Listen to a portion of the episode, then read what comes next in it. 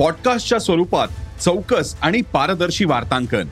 गल्ली दिल्ली ते जागतिक घडामोडींवर चौफेर आणि चौकस लक्ष. नव्या डिजिटल युगासाठी उदय सकाळच्या डिजिटल भविष्यपत्राचा. जग तुमच्यापासून फक्त एक क्लिकवर. भेट द्या ई सकाळ वेबसाईटला किंवा डाउनलोड करा सकाळ ऍप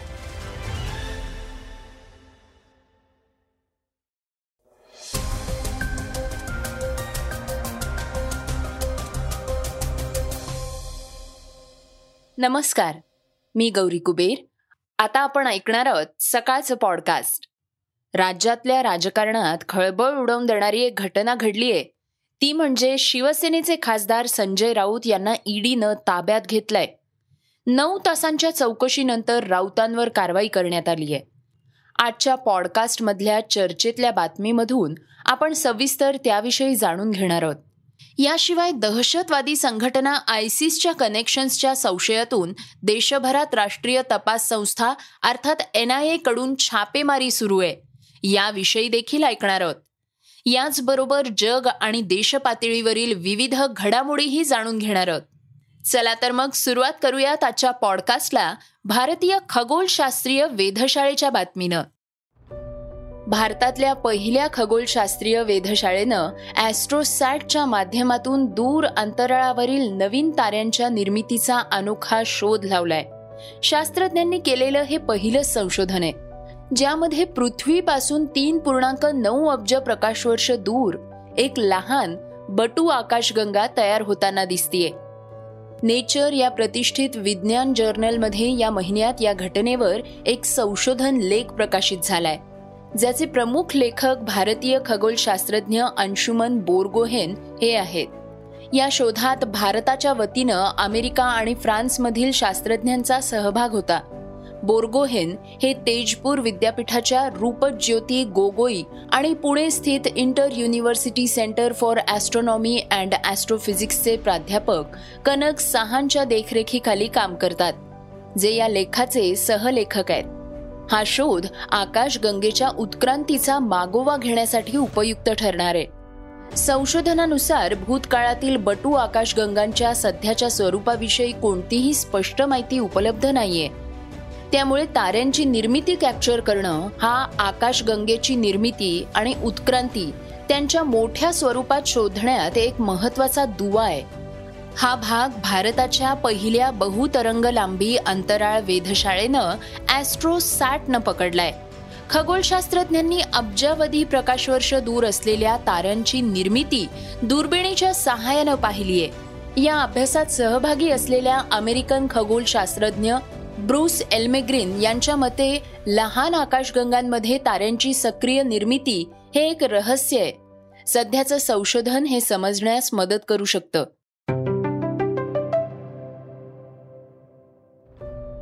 श्रोत्यांनो आयसिसच्या संदर्भातली एक महत्वाची बातमी आता आपण ऐकणार आहोत.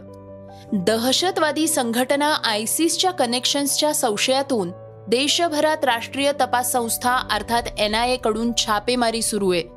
यामध्ये महाराष्ट्रातील नांदेड आणि कोल्हापूर या शहरांचा समावेश आहे. एन आयकडून देशभरातील सहा राज्यांमध्ये तेरा संशयितांच्या घरांची झडती घेण्यात आली आहे. यामध्ये कोल्हापुरातून दोन तर नांदेडमधून तीन जणांना ताब्यात घेण्यात आलंय. महाराष्ट्रातील नांदेड आणि कोल्हापूरमध्ये ही छापेमारी सुरू आहे. या कारवाईमध्ये ज्या लोकांचा आयसिस या दहशतवादी संघटनेशी संबंध आहे त्यांना ताब्यात घेण्यात आलंय. यामध्ये संशयितांकडून नवीन मुलांना या संघटनेत सहभागी करणं आणि त्यांची दिशाभूल करणं अशी कामं केली जात होती. या प्रकरणावर तपास संस्थेची टीम अनेक दिवसांपासून काम करत होती. त्यानंतर सर्व ठिकाणी एकाच वेळी छापा टाकण्यात आलाय. या संशयित लोकांकडून देशविरोधी कृत्य करण्याची योजना होती. यातून काही घातपात घडवण्याच्या योजनेला राष्ट्रीय तपास यंत्रणेकडून सुरुंग लावण्यात आलाय. यामध्ये अनेक लोकांना ताब्यात घेण्यात आलंय. तर काही लोकांना अटक करण्यात येणार असल्याची माहिती समोर आली आहे मध्य प्रदेशातील भोपाळ आणि रायसेन जिल्हा गुजरातमधील भरूच सुरत नवसारी आणि अहमदाबाद जिल्हे बिहारमधील अररिया जिल्हा कर्नाटकमधील भटकळ आणि तुमकूर हे जिल्हे तर महाराष्ट्रामधील कोल्हापूर आणि नांदेड या जिल्ह्यांच्या ठिकाणी एनआयएची छापेमारी सुरू आहे. श्रोत्यांनो आता चीनच्या संदर्भातील एक महत्वाची बातमी आहे. मागील दीड ते दोन वर्षांपासून पूर्व लडाखमध्ये तणावाची स्थिती आहे. भारताला कोंडीत पकडण्यासाठी चीन सातत्यानं प्रयत्न करतोय. भारतीय सीमा ओलांडून घुसखोरीनंतर आता चीननं भारतावर नवा डाव टाकलाय. चीन आपल्या सैन्यामध्ये हिंदी भाषा येणाऱ्या तरुणांची भरती करणार असल्याचं गुप्तचर विभागाच्या माहितीनुसार समजतंय. चीनच्या भारताविरोधातील कुरापाती सातत्यानं वाढत चालल्या आहेत गलवान संघर्षानंतर चीनकडून आता सैन्य भरतीला वेग आलाय. हिंदी भाषिकांची भरती चीन आपल्या सैन्यात करणार असल्याचं समोर आलंय. ही भारतासाठी चिंताजनक बाब असून यामुळे भारत आणि चीन मध्ये तणाव वाढण्याची शक्यता आहे. भारत आणि चीन सीमेवरील पूर्व लडाख जवळच्या सीमेवर दोन्ही देशांचं सैन्य मागील काही दिवसांपासून अलर्ट मोडवर आहे. एकीकडे हा तणाव कमी होण्यासाठी बैठका सुरू आहेत तर दुसरीकडे चीनच्या कुरापाती वाढताना पाहायला मिळत आहेत दरम्यान चीनकडून पूर्व लडाख जवळील तिबेट आणि नेपाळमधील लोकांची भरती सुरू झाली आहे चीन सैन्याचे अधिकारी या भागातील शाळा आणि कॉलेजला भेट देत आहेत हिंदी भाषिक तरुणांना सैन्यात भरती करण्यासाठी आवाहन करतायत. या भरतीनंतर हिंदी भाषा येणाऱ्या सैनिकांना सीमेवर तैनात केलं जाऊ शकतं. ही मोहीम चीनकडून मागच्या वर्षी सुरू करण्यात आल्याचं सांगितलं जात आहे चीनच्या या कुरापातीमुळे पूर्व लडाख परिसरातील संघर्ष वाढण्याची शक्यता आहे. चीनच्या कुरघोड्या काहीही केल्या कमी होताना दिसत नसून आता चीननं भूतानच्या बाजूला असलेल्या डोकलाम या पठाराजवळ गाव वसवल्याचं समोर आलंय. उपग्रहांच्या सहाय्यानं काढण्यात आलेल्या फोटोतून ही धक्कादायक बाब समोर आलीय.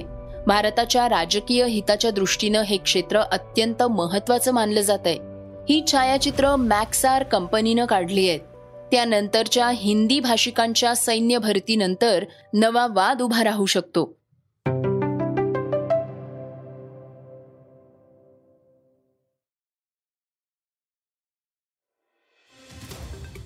श्रोत्यांनो आता आपण जाणून घेणार आहोत आजच्या वेगवान घडामोडी. राज्यात पुन्हा एकदा काहीशा प्रमाणात पावसानं सुरुवात केली आहे. काही राज्यात पावसाची उघडीप असून काही ठिकाणी मध्य ते हलक्या स्वरूपाचा पाऊस पडतोय. महाराष्ट्र कर्नाटक गोव्यासह काही भागात मागील महिन्यात दमदार पाऊस झाला. त्यामुळे पूरस्थिती निर्माण झाली होती. आता देशातील काही भागात ऑगस्टच्या महिन्याच्या पहिल्या आठवड्यात पाऊस होण्याची शक्यता हवामान विभागानं वर्तवली आहे यामध्ये तीन ते चार ऑगस्ट रोजी किनारपट्टीजवळील कर्नाटक राज्यात मुसळधार पावसाची शक्यता सांगण्यात आली आहे तसंच दोन ते चार ऑगस्टच्या दरम्यान उत्तर कर्नाटक केरळातही पाऊस होणार असल्याची माहिती देण्यात आली आहे. उत्तर प्रदेशच्या कुशीनगरमधील मॉल रेस्टॉरंट सिनेमा हॉल आणि पार्क चालकांना अजबच आदेश देण्यात आले आहेत. डीआयओएसनं शाळेच्या गणवेशात येणाऱ्या विद्यार्थ्यांना कुशीनगरमधील मॉल रेस्टॉरंट सिनेमा हॉलमध्ये प्रवेश न देण्याचं आवाहन केलंय. त्यांचं उल्लंघन करणाऱ्या चालकांवर बाल संरक्षण कायद्याअंतर्गत कारवाई करण्याचा इशारा देण्यात आलाय. उत्तर प्रदेश राज्य आणि बाल संरक्षण आयोगाचे सदस्य डॉक्टर शुचिता चतुर्वेदी यांनी असे निर्देश दिले आहेत की आयोगानं बालकांच्या हक्कांचं उल्लंघन आणि संरक्षण आयोगाच्या तरतुदीं अंतर्गत संरक्षणाच्या अतिक्रमणाची स्वतःहून दखल घ्यावी.